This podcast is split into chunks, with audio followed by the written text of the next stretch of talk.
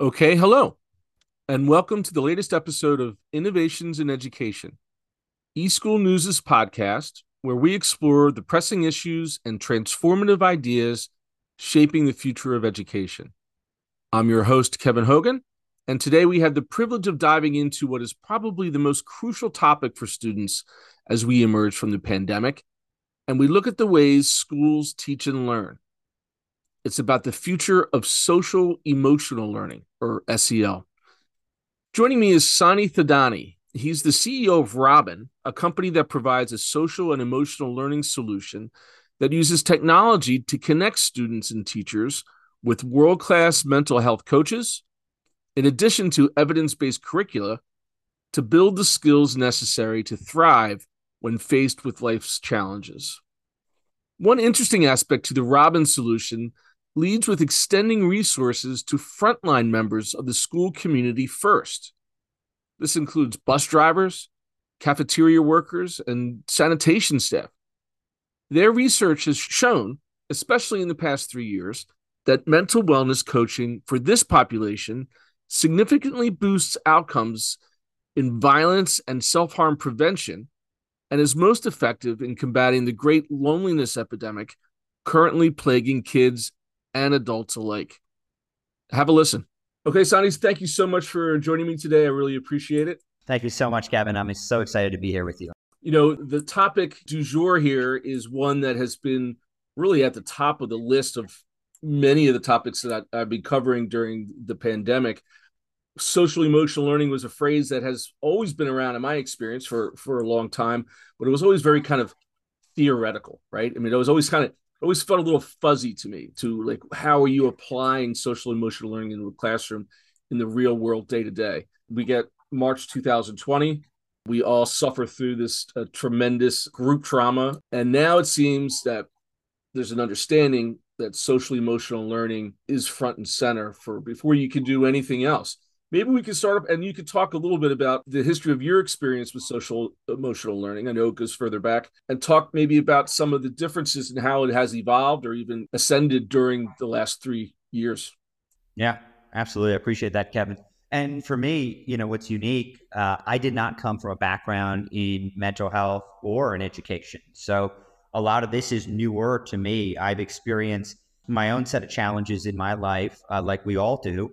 And that brought me to the seat uh, I'm in today, quite frankly. A lot of inspiration from people like my mother and family, and an individual named Mark Barden, who was a co founder of a nonprofit out of Connecticut called Sandy Hook Promise.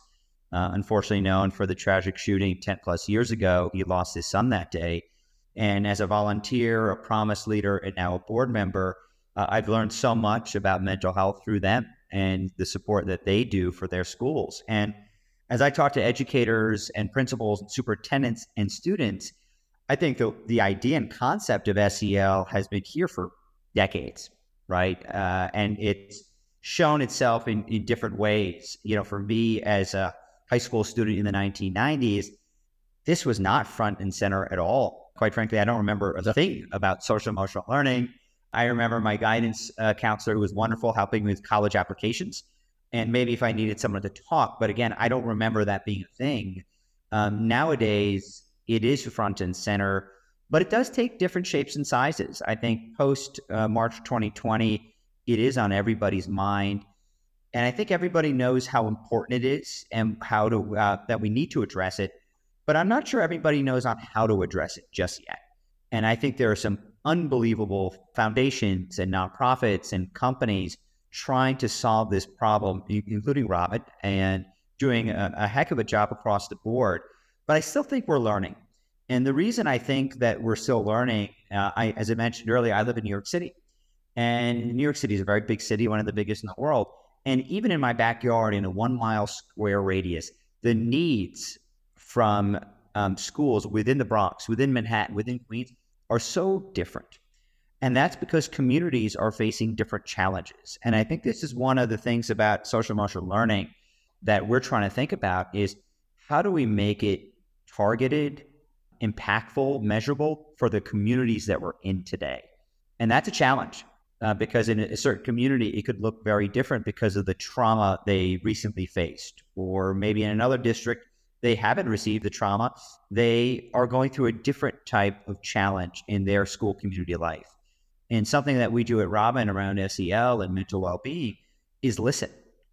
Let's not sell or service a school and sell them something quote unquote off the shelf until we listen to see what's happening in their district, to see if we have the right solution for them. And I think that's one thing, you know, I encourage everybody to listen and learn around what is happening in these different school districts around the country.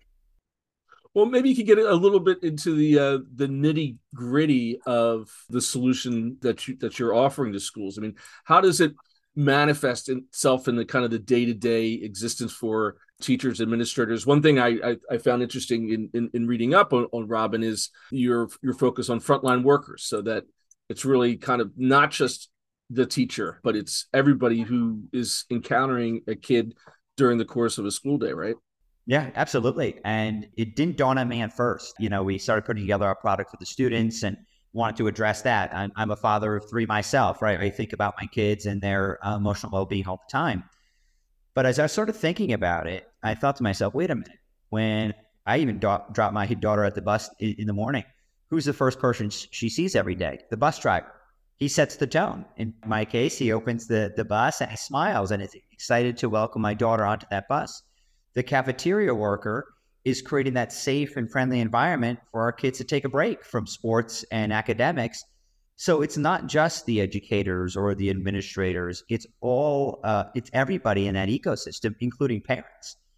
And as we think about being impactful and being measurable, I think we have to think about the adults in our kids' lives and maybe even support them first to see what they're going through and help them so they can help our students. And it's a realization that I've been coming to for the past couple years with the help of our customers.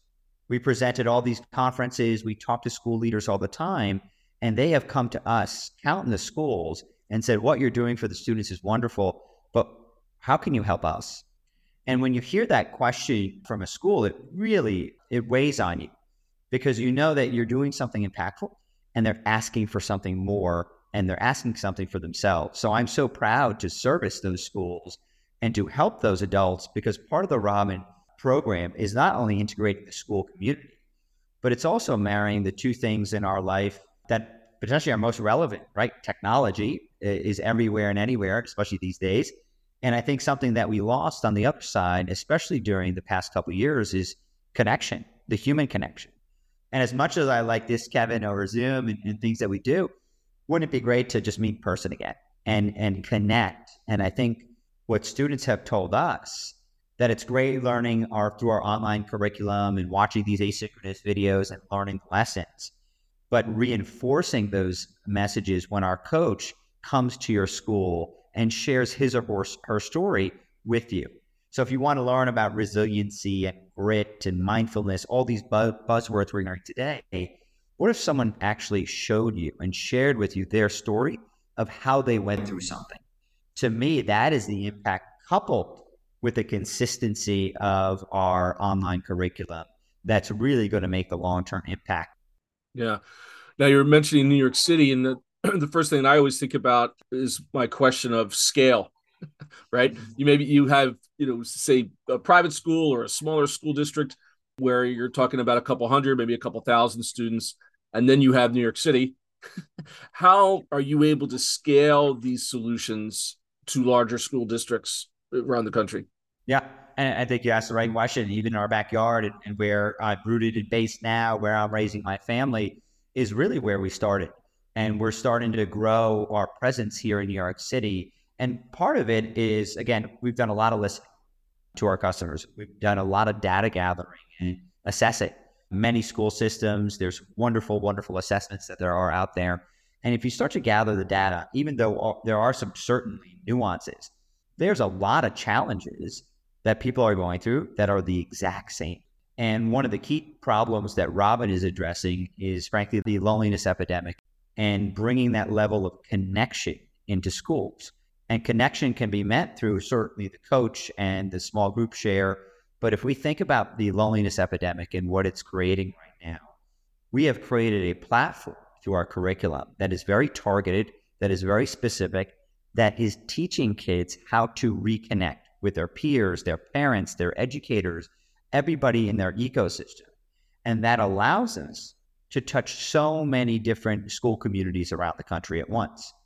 Now, coupled with that, you have our coaching program, right? And we have about 50 coaches. It's not 150 or 550 just yet, but having that ecosystem and empowering the educator to tell us what they need and when they need it, and then leveraging technology to make it efficient, cost effective, and frankly, fast is allowing us to now service from one to five to almost 100 schools in our own backyard over the past uh, year, a year and a half.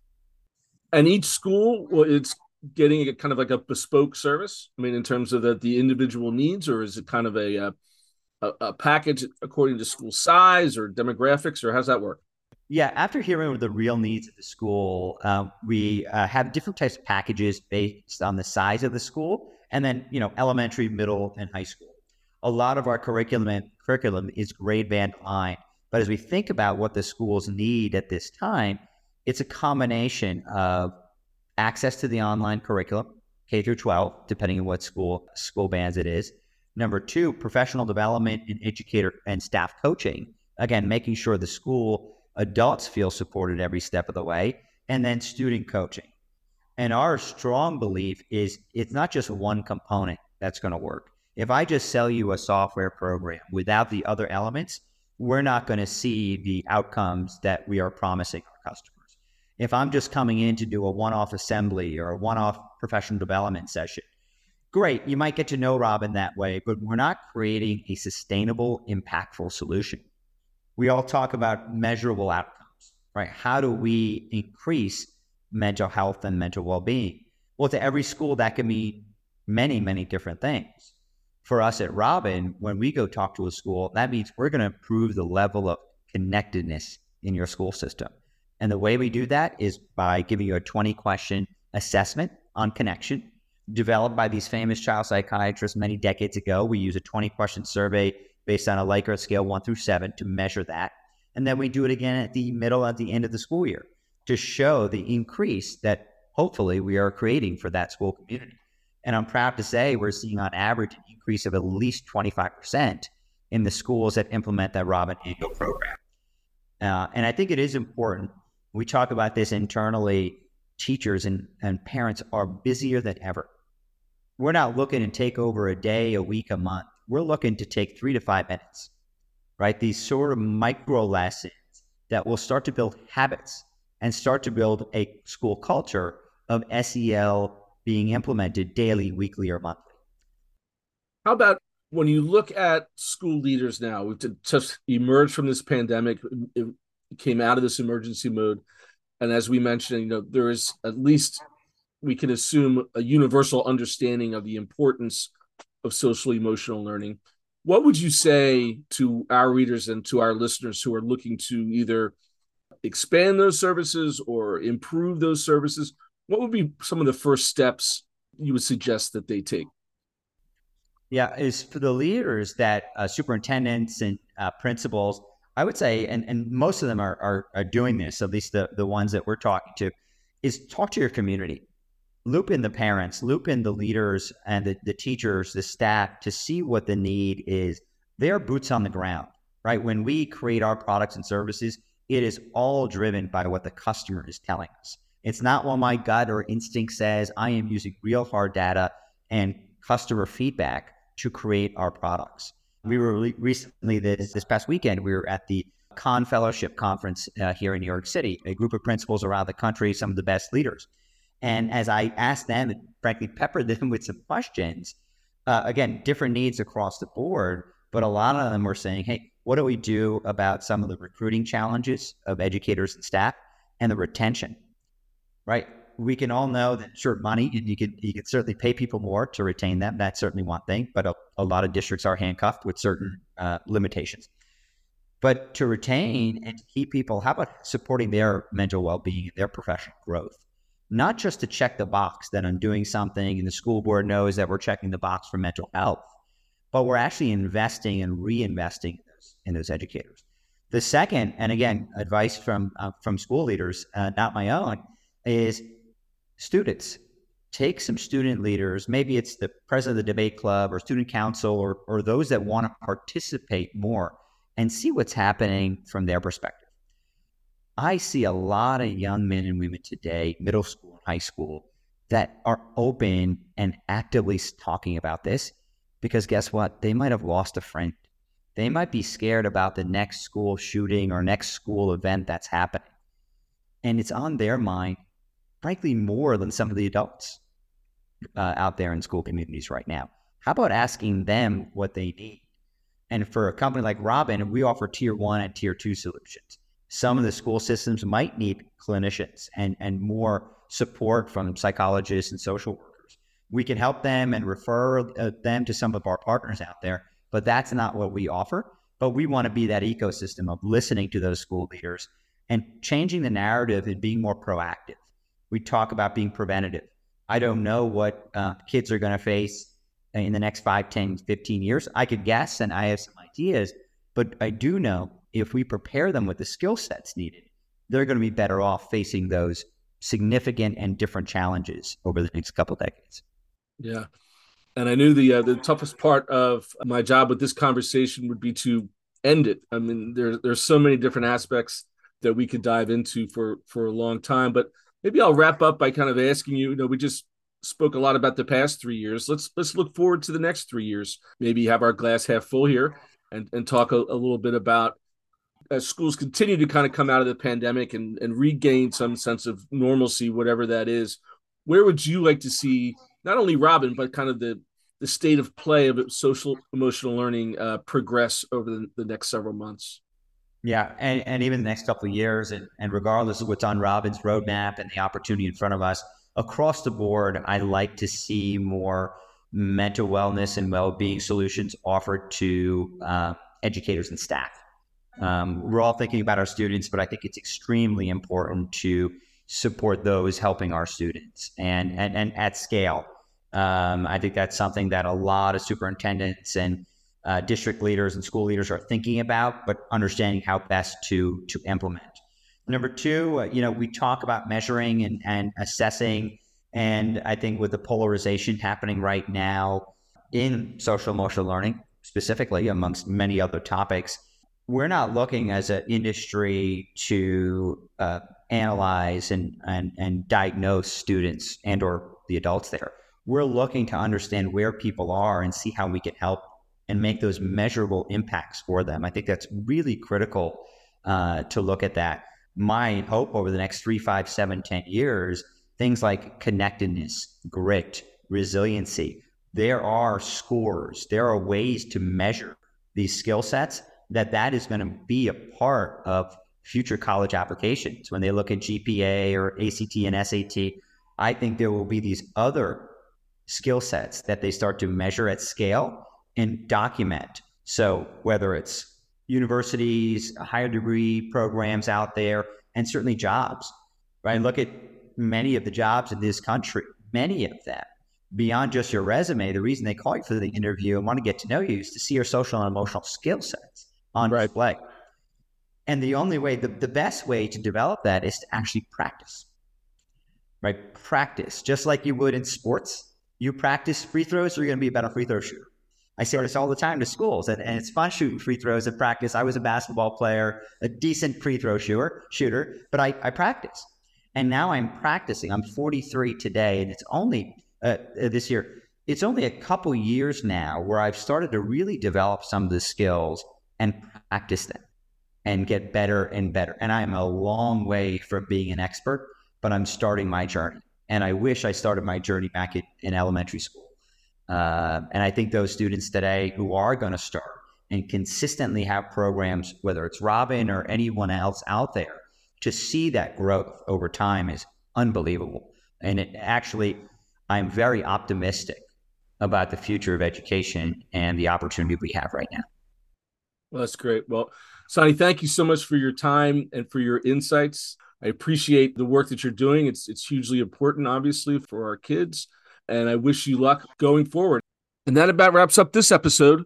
Be sure to follow Innovations in Education wherever you find your podcasts, and be sure to subscribe to our newsletter, which serves as an executive summary to all the hot topics when it comes to education technology. You can find that at eschoolnews.com. Until next time, I'm Kevin Hogan, and thanks for listening.